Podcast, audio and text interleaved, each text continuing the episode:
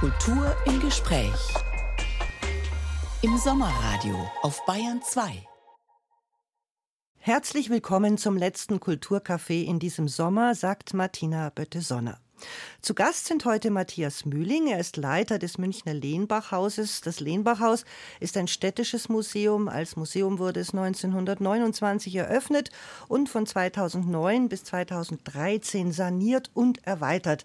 Es ist ein sehr beliebtes Museum in München, im sogenannten Museumsareal, wenn man das überhaupt so nennen kann. Bekannt ist es zum Beispiel für die Sammlung des Blauen Reiter. Allerdings gibt es dort auch zeitgenössische Kunst und Gegenwartskunst zu sehen. Im Herbst Herbst jetzt zum Beispiel Gruppendynamik Kollektive der Moderne. Herzlich willkommen, Matthias Mühling. Hallo. Aus Potsdam ist uns zugeschaltet die Leiterin des Museum Barberini, Ortrud Westheider. Sie leitet das Museum. Es ist die beliebteste Kultureinrichtung Potsdams, heißt es, seit der Eröffnung. Dieses Museum ist zumindest von der Fassade her barock, innen allerdings vollkommen neu renoviert. Gerade ist zum zweiten Mal pandemiebedingt natürlich die Ausstellung Impressionismus in Russland, Aufbruch zur Avantgarde zu sehen und parallel dazu Impressionismus der Sammlung Hasso-Plattner. Herzlich willkommen, Ortrud Westheider im Kulturcafé. Hallo. Nun waren ja Kunst und Kultur durch die Pandemie stark betroffen. Es hat immer wieder Aufrufe gegeben der verschiedenen Künstlerinnen und Künstler aus den verschiedenen Sparten, dass Kultur und Kunst nicht genügend wertgeschätzt würde in der Pandemie. Auch waren natürlich die Museen betroffen, die mehrmals geschlossen waren. Zwischenzeitlich waren zumindest in München mal Galerien private offen, während die öffentlichen Museen alle geschlossen waren. Wie war das denn für Sie? Wie haben Sie denn diese Geschichte während der Pandemie gesehen? Vielleicht zuerst Frau Westheider. Ja, also ein Museum zu schließen, was man also gerade erst drei Jahre vorher mit großer Kraft geöffnet hat, das war schon absurd. Und wir haben dann überlegt, wie können wir zusammenarbeiten, wie können wir auch den Kontakt zum Publikum halten. Da werden wir das bestimmt gleich noch vertiefen. Da haben wir sehr viel gelernt, also über uns, über das Team, über unsere Gäste. Und wir haben sehr viele positive Erfahrungen gemacht, auch mit vielen Museumspartnern, denn letztlich gab es eine große Solidarität. Wir waren alle in einem Boot und alle haben gut zusammengehalten. Matthias Mühling, wie war es bei Ihnen? Also ich kann mich da anschließen, was Ortrud Westheider gesagt hat, aber was man auch sagen müsste, ist, dass diese Pandemie in ihren gesamten Auswirkungen nicht nur für die Kultur, sondern für unsere Gesellschaft ein traumatisches Erlebnis gewesen ist und immer noch ist. Und wir in den Museen haben einiges durchstehen müssen und werden das auch noch durchstehen. Aber wir sollten nicht vergessen, dass wir vor allen Dingen gelernt haben, dass die ganzen Satelliten, die um unsere Institution kreisen, die ganzen freiberuflichen Menschen, die unsere Vermittlung machen, vor allen Dingen die Künstlerinnen, vor allen Dingen die Menschen, die auf Aufträge angewiesen sind, wie alle möglichen gestalterischen Berufe, die Grafikdesigner, die Verlage, die Leute, die das Lektorat machen, diese ganzen Menschen ohne versicherte, feste Arbeitsverhältnisse sind in tiefe Verunsicherung gestürzt worden, oft auch in wirklich existenzbedrohende Verhältnisse. Und damit hat man zuallererst gesehen, dass das Museum als Ort der gesellschaftlichen Auseinandersetzung, um die Gesellschaft besser zu machen, auch ein Ort ist, in dem wir neoliberale, unfaire asymmetrische Arbeitsverhältnisse haben. Dass wir als Angestellte im öffentlichen Dienst absolut abgesichert sind, aber es ist nicht klar, was mit den Menschen in unserem Aufsichtsdienst ist, ob unser Grafikdesigner die Miete für sein Studio bezahlen kann, ob die Künstlerinnen in ihren Produktionsstätten an existenzielle finanzielle Situationen kommen oder auch traumatische Angst vor der Zukunft haben. Das ist quasi die negative Seite und ja, es ist positiv, weil es uns gezwungen hat, über diese Verhältnisse nachhaltig und wirksam nachzudenken und auch Veränderungen anzustoßen. Sie meinen also die Freiberuflerinnen, die es natürlich besonders getroffen hat, auch in der Musikszene natürlich, in der Theaterszene und so weiter. Überall in der Gesellschaft. Überall in der Gesellschaft. Aber was können Sie denn als Museen tun, wenn wir jetzt gerade bei diesem Thema sind? Wir haben auch das genauso gesehen und recht zu Anfang dann überlegt, was können jetzt die freiberuflichen Guides, die ja an verschiedenen Museen, die nun alle geschlossen waren, eigentlich ihre Führungen machen, die jetzt äh, nun wirklich kein Betätigungsfeld mehr hatten und freiberufliche Kunsthistorikerinnen und Kunsthistoriker sind. Und dann haben wir gesagt, ja, wir hatten eine Koinzidenz, dass eben unsere 360-Grad-Tour der Monet-Ausstellung da war. Wir hatten so eine Anwendung eigentlich gar nicht gedacht, aber wir dachten, wenn die Leute jetzt schon im Zoom ihren Tango-Kurs und ihre Yogastunden machen, dann müsste es doch auch ein Interesse und äh, auch eine Buchungsmöglichkeit geben für Führung, wo man eben den Guide von zu Hause aus zusammenbringt mit dem Publikum und der führt dann oder die führt dann durch die Ausstellung anhand dieser 360 Grad Tour. Und das hat gut funktioniert. Und das bedeutet, wir haben einfach das Geld eingenommen und haben das Honorar, was die Guides bekommen, erwirtschaftet und konnten es weitergeben. Das war so eine Einzelmaßnahme. Matthias Mühling, Sie nicken. Sie wollten auch was dazu sagen. Natürlich. Ja, das Schöne an der Geschichte von der Ortrud Westerheider finde ich, dass unsere Kommunikationsabteilung das in Barberini gesehen hat und dass wir die gleiche Firma beauftragt haben, die die 360-Grad-Führung machen und dass wir die genauso erfolgreich und auch als Verdienstmöglichkeit für unsere freien Mitarbeiterinnen aus der Vermittlung einsetzen. Und das Ergebnis ist, das wird bleiben. Wir haben da quasi Erfahrung, dass Menschen in Lüneburg sagen, das ist schön, ich wollte schon immer an einer Führung durch den Blauen Reiter im Lehmbachhaus teilnehmen.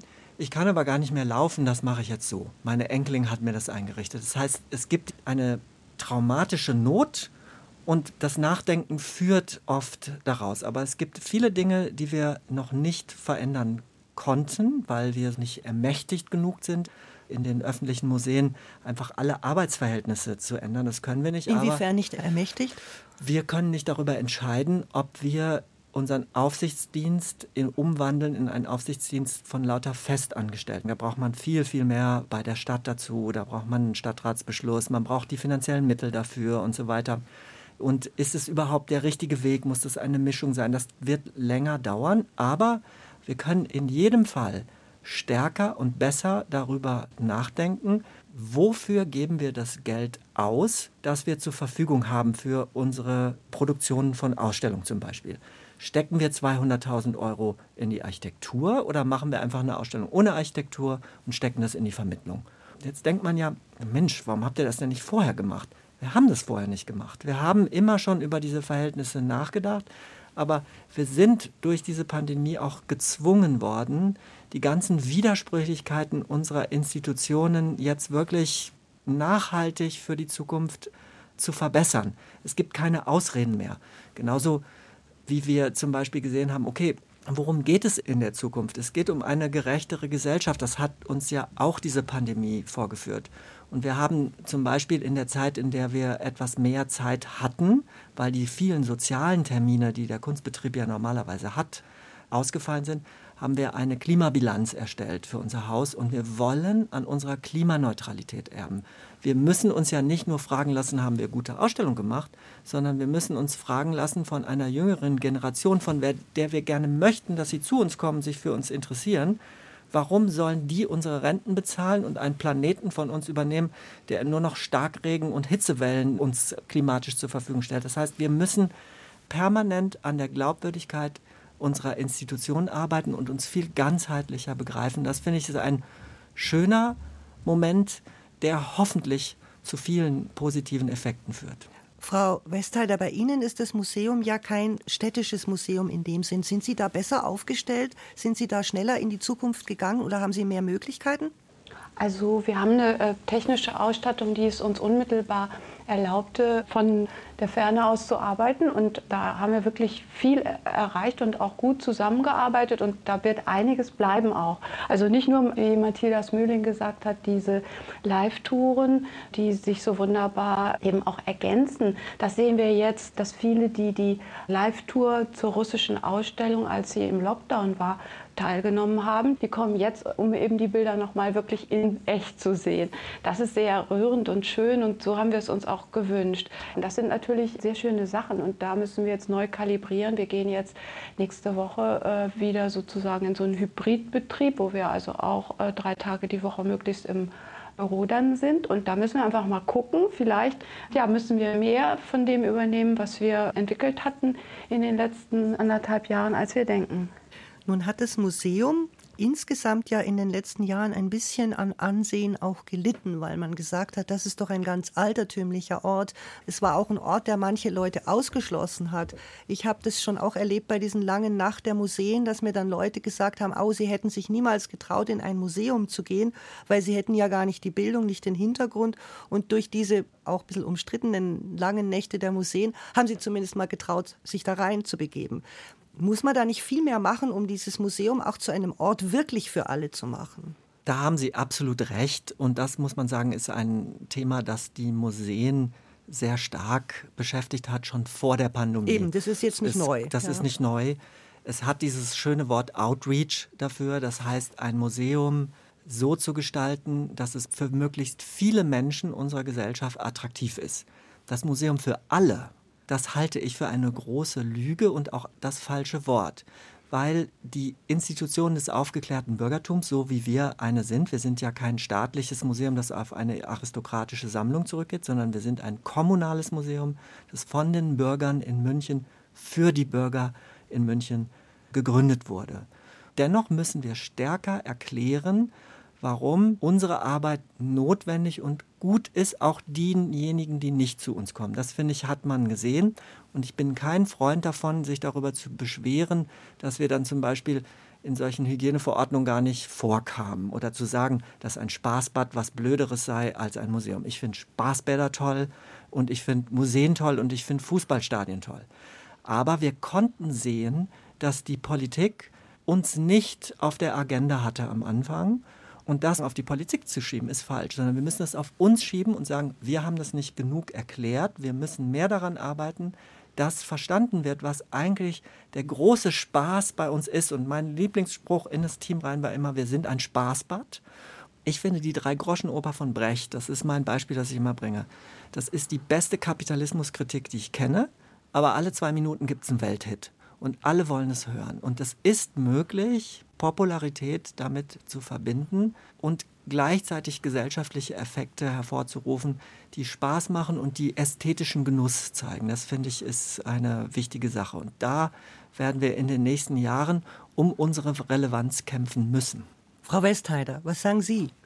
Also die impressionistischen Bilder, die zum Thema Spaß, Freude, Vergnügen, Glück vielleicht sogar, die haben da sehr viel zu bieten. Also sie sprechen die Menschen mit allen Sinnen Also die Ausstellung, die Sie gerade haben. Ja, das, was man eben diskutieren kann, wenn man vor den Bildern steht, das ist etwas, ja, da ist das Kunstwerk wie so ein Medium. Das erleben wir immer, wenn wir mit Gruppen vor den Bildern uns unterhalten oder wenn wir sehen, wie unterschiedlichste Menschen, verschiedene Altersgruppen da auch miteinander ins Gespräch kommen. Es geht um Menschsein, um alle möglichen Erfahrungen, die man da äußern kann und verhandeln kann. Und das ist eben ein Mehrgenerationenprojekt, sowieso schon mal ein solches Museum und dass wir eben da auch diese Offenheit zeigen. Und ich glaube, das ist wahrscheinlich das Wichtigste, dass man eben dieses Thema Spaß, und da stimme ich Matthias Mühling zu, eben äh, vermitteln kann. Dass es nicht nur um trockene Bildung geht, sondern einfach um ein Erlebnis.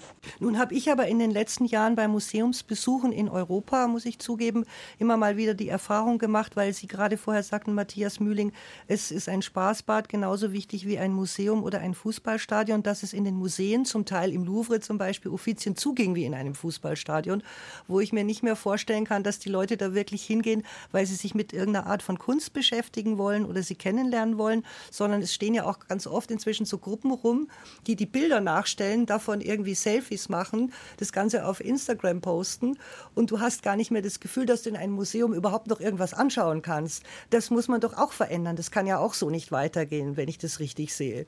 Also ich habe mir gedacht, in Louvre gehe ich in den nächsten zehn Jahren nicht mehr. Das war natürlich vor der Pandemie. Also ich muss sagen, das Erlebnis, weil es sind ja wenige Museen, in denen das so ist, ne? der Belvedere in Wien, der Louvre. Also im da, Museum Barberini muss ich sagen, Frau Westheiler, habe ich das auch schon erlebt. Also da in, reinzugehen und das Geräusch ist wie in einem Schwimmbad. Kinder sind laut und, und alle laufen rum und so eine Dagegen hätte ich jetzt nichts. Zerstreutheit, mit denen die Leute da so durchlaufen und Selfies machen. Ich finde das erstmal schön, weil man denkt, okay, diese ganzen, ganzen vielen Menschen, diese Millionen Menschen, denken aber trotzdem, dass sozusagen in ihrem Paris-Besuch der Louvre mit dazugehört. Das ist ja erstmal was Gutes. Dann finde ich zweitens, dass jede Form des Gebrauches von Kunst und Museen absolut gut ist. Und erlaubt ist sozusagen. Mhm. Und erlaubt ist auch ja. auf jeden Fall. Laut sein, unkonzentriert sein. Und dass ich mich niemals darüber erheben würde, dass sich jetzt sozusagen derjenige, der 40 Bücher liest und sich versenkt in ein Bild, der ist mir genauso lieb wie derjenige, der ein Selfie macht und dann irgendwo anders hingeht. Das finde ich erstmal, die Differenzierung steht uns nicht zu. Sind Sie ein Poststrukturalist? Ja, das weiß man nicht. Nein, nein, das ist ja auch eine ein, Pariser. Ein Lichtmarkschüler, ein Lichtmarkschüler. Jedenfalls, mir gefällt das. Aber was wir, finde ich, lernen müssen, ist, es braucht sozusagen unterschiedliche Strategien, um dem entgegenzuwirken und darauf hinzuwirken, dass am Ende ist ein Ausstellungsbesuch, das ist Arbeit. Man muss sich anstrengen und es wird immer schöner und spannender, je tiefer man sich damit beschäftigt. Und es ist wahnsinnig schwer, das zu vermitteln. Okay, dass alles, was sozusagen in dem Leben dieser Menschen vielleicht immer so negativ besetzt ist, in die Schule gehen, ein schreckliches, trockenes Buch lesen, dass das sozusagen auch ein Gewinn sein kann. Das ist unsere schwerste, aber auch unsere nobelste Tätigkeit, da irgendwie hinzumachen. Und wir erreichen da ein Publikum aber nur, wenn die Häuser möglichst offen sind und quasi so man so Tricks hat, nicht?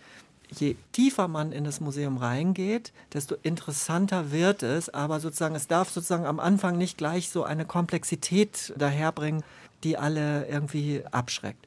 Und ich finde, dass alle sozialen Medien, aber auch der ganze Kitsch, der sozusagen um uns herum kreist, die blauen Pferde auf den Porzellantassen und so, das sind alles kulturelle Äußerungen, die mit dieser Kunst zu tun haben und die doch irgendetwas öffnen. Und darum äh, bemühen wir es. Und als letztes, das Museum ist nicht nur der Ort, an dem Kunst aufbewahrt wird, sondern es ist ein Ort der sozialen Begegnung und über sozusagen Klassengrenzen hinweg. Das finde ich so wahnsinnig wichtig. Bei uns können diese ganz wohlhabenden Sammler äh, Sammlerinnen mit den Akademiestudentinnen Bier aus der Flasche in unserem Garten trinken. Und in welchem Ort unserer Gesellschaft ist sozusagen dieses Klassenübergreifende überhaupt noch möglich? Wo geht also da würde noch? ich jetzt bezweifeln, dass die aus verschiedenen Klassen kommen. Ja, doch, da, es gibt da sozusagen, wenn, Sie ein, äh, wenn wir Eröffnungen machen, dann haben wir da einen großen Gesellschaftsdurchschnitt, den Sie äh, vielleicht im Wirtshaus auch haben. Man könnte doch auch nach dieser Pandemie denken, wenn wir schon unser Museum anders aufstellen müssen, wenn wir über die Zukunft nachdenken müssen, über Nachhaltigkeit und so weiter, muss man dann nicht auch mehr Ausstellungen anderen Inhalts machen? Also thematisch und möglicherweise auch noch viel mehr den Blick nach Asien, nach Afrika richten? Also ich denke, auf jeden Fall brauchen wir einen geweiteten Blick für die unterschiedlichen menschlichen Kulturen, die es überall auf der Welt gibt. Damit sie uns auch nicht gleichgültig sind, denke ich mal auch. Ja? Erstens das und zweitens, dass wir unbedingt erzählen müssen, dass große Kulturleistungen sozusagen nicht nur in den westlichen Zentren und westlichen und US-amerikanischen Zentren entstanden sind. Das ist wichtig für unsere Gesellschaft. Und in Russland? Und andererseits müssen wir aber auch, wenn wir über Nachhaltigkeit sprechen, dass sozusagen die großen Ausstellungen mit den enorm vielen Leihgaben, die aus aller Welt kommen, auch strukturell ein Problem sein können. Das heißt übrigens nicht, dass man es nicht mehr machen soll. Wir wollen das unbedingt machen, aber wir verändern die Laufzeiten. Und wir zeigen jetzt eine Ausstellung Gruppendynamik, Kollektive der Moderne. Da werden Sie Arbeiten aus Pakistan sehen, aus Khartoum, aus Japan, aus China, aus Südamerika, aus Sao Paulo, aus Argentinien. Und wir machen diese Ausstellung aber sechs Monate lang. Das heißt, dieses, wir fliegen das alles ein und dann ist das ganz schnell wieder vorbei. Diese Dinge werden in Zukunft nicht mehr gehen. Es muss sozusagen längerfristig sein, es muss stärker adressiert sein. Und ja, das haben Sie angesprochen, Inhalte sind das, was wir besprechen müssen. Und da geht es ja in den Kollektiven insbesondere darum, dass Solidarität quasi die stärkste Kraft ist, die eine Gesellschaft braucht, um das so ganz kurz zu sagen. Frau Westheider. Ja, also da kann ich alles unterstreichen. Ein wichtiges Thema ist natürlich auch, auch wenn wir jetzt uns mit historischen Themen befassen, also noch stärker auf die Künstlerinnenposition zu gehen. Da haben wir jetzt zum Absolut. Beispiel bei einer Ausstellung zum Thema Fotografie und Impressionismus auch Künstlerinnen wie Louise Deglin oder Stéphanie Breton ausgegraben oder wenn wir. Ja, wenn man ähm, ausgegraben würde ich jetzt nicht sagen. Ja, das war schon so negativ. Ja, nein, aber das sind wirklich Positionen, die man gar nicht kennt. Ich meine, nicht sozusagen von der äh, Bekanntheit wie zum Beispiel Florin Stettheimer, der ja Matthias Mühling gleich 2014, 2015 eine große Ausstellung gewidmet hat, die ich ganz wunderbar fand. Also das ist natürlich eine Position. Aber sowas gibt es eben auch bei der Abstraktion. Das ist im Sommer eine Ausstellung, wo wir dann auch unter diesem Thema Abstraktion in Europa und Amerika eben mit Helen Frankenthaler oder äh, Joan Mitchell, das sind noch die bekannteren, wie Krasner natürlich, aber eben auch vielleicht nicht so bekannte Künstlerinnen wie Natalia Dumitrescu oder Maria Elena Vieira da Silva auch zeigen, um eben ja da einfach auch das Bild zu erweitern. Tatsächlich muss ich sagen, das ist so der schöne Moment, wo ich wahnsinnig gerne über das Lehmbach-Haus rede, weil wichtig ist ja, die ganzen Ideen, die da drin sind, die sind ja nicht von mir, sondern ich hatte Vorgängerinnen und äh, Vorgänger, die das ins Werk gesetzt haben. Und wir Außerdem gibt es ja auch immer ein Team. Ein riesiges Team, das viel bessere Ideen hat als ich. Aber das Tolle am Lehmbachhaus ist, dass seit den 70er Jahren große Einzelausstellungen von Künstlerinnen dort äh, gemacht werden und dass das wirklich kein Museum in der Bundesrepublik Deutschland gibt, die das gemacht haben. Der Armin II. hat äh, wirklich wahnsinnig große Ausstellungen schon in den 70er Jahren gemacht. Das finden Sie nirgendwo in der Bundesrepublik. Arthur Rühmann, ein vergessener Museumsdirektor des Lehmbachhauses, hat 1948 oder 1949 eine Ausstellung über Künstlerinnen gemacht. Das ist Revolution damals gewesen. Aber nur dadurch, dass wir Künstlerinnen ausstellen, haben wir noch lange keine Geschlechtergerechtigkeit. Äh, das muss weiter erkämpft werden. Auch im Personal der Museen, Frau Westheider? Also wenn ich mich umschaue hier in Berlin und in Dresden und also da ja, sehe ich viele Kolleginnen, an die, auch an der Spitze. Jetzt haben wir gerade festgestellt, es muss also mehr für die Frauen getan werden. Wir können aus der Digitalisierung etwas nach der Pandemie mitnehmen. Wir sollten unseren Blick erweitern. Noch dazu, wenn uns immer gesagt wird, wir sind in einer globalen Welt, was ja auch jetzt in der Pandemie, wie immer wieder gesagt wird, diese Pandemie muss man global denken. Was würden Sie sich beide denn wünschen? Vielleicht zuerst jetzt Matthias Mühling. Was ich mir wünschen würde, ist, dass das, was wir erleben mussten in der Pandemie, und was wir aber auch daraus lernen konnten, dass das nicht einfach verschwindet und es nicht diesen Moment gibt, vor dem ich ein bisschen Angst habe, dass es einfach wieder umgeschaltet wird und dann ist alles normal im Frühjahr nächsten Jahres, sondern dass wir diese Überlegung, die wir gerade angestellt haben, dass wir daraus eine dauerhafte Realität werden lassen. Das würde ich mir wünschen.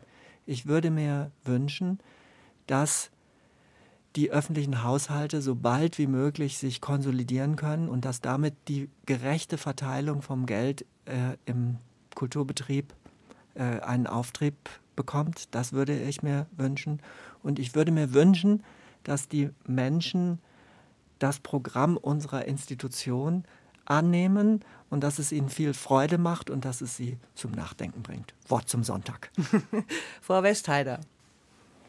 Ja, also diese digitalen Führungen, die haben ein ähm, Besucherfeld für uns eigentlich eröffnet. Leute, die sich für die Medien interessieren und über die Medien jetzt auch festgestellt haben, sie haben Lust, ins Museum zu kommen, weil sie das noch gar nicht als interessante Freizeitaktivität für sich entdeckt hatten.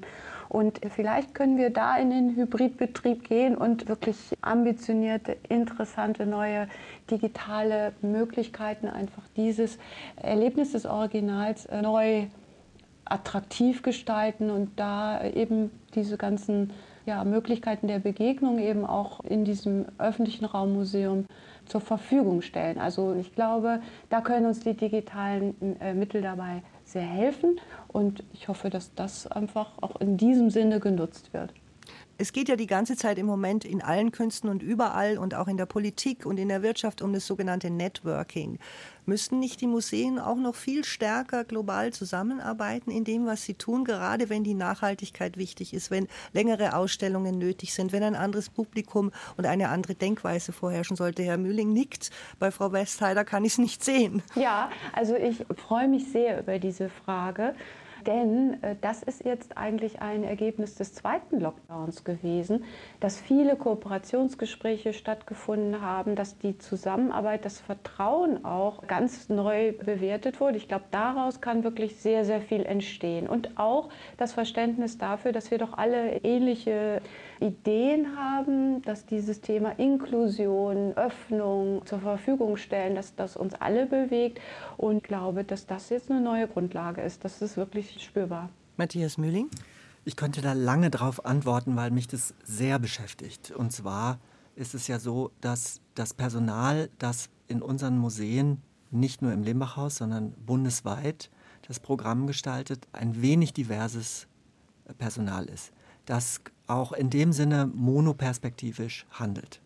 Und wir können aber sozusagen das Personal nicht einfach ganz austauschen, dann müsste man mich ja jetzt erstmal in Rente schicken, nicht? Und ich muss aber auch meine Miete bezahlen und muss auch irgendwie einen Job haben. Und wir haben einfach Jahrzehnte versäumt, auch dieses Personal auszubilden.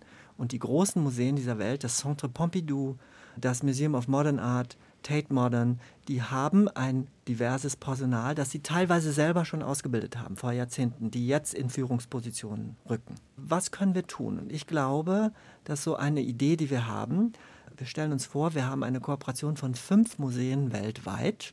Diese Museen stehen für die jeweils lokale Kultur. Und so haben wir jetzt eine erste dauerhafte Kooperation mit dem Museum in Sao Paulo.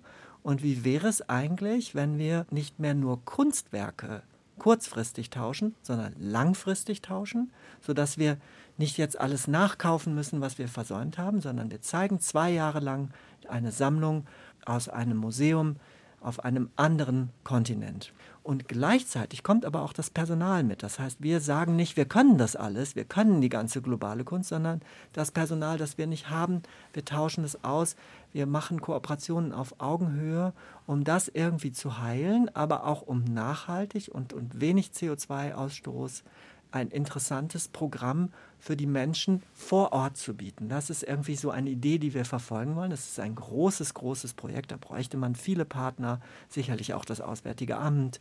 Man, man müsste äh, Menschen wirklich, die an einem Strang ziehen, auf der ganzen Welt sich zusammenschließen und aber auch ideologisch etwas in eine Richtung zu bringen, was uns in eine stärkere Solidarität unter den Institutionen bringt. Davon träume ich und hoffe, irgendetwas davon gemeinsam mit meinen Kolleginnen, die wirklich darauf brennen, das auch zu machen, umsetzen zu können. Frau Westheider, wären Sie da dabei?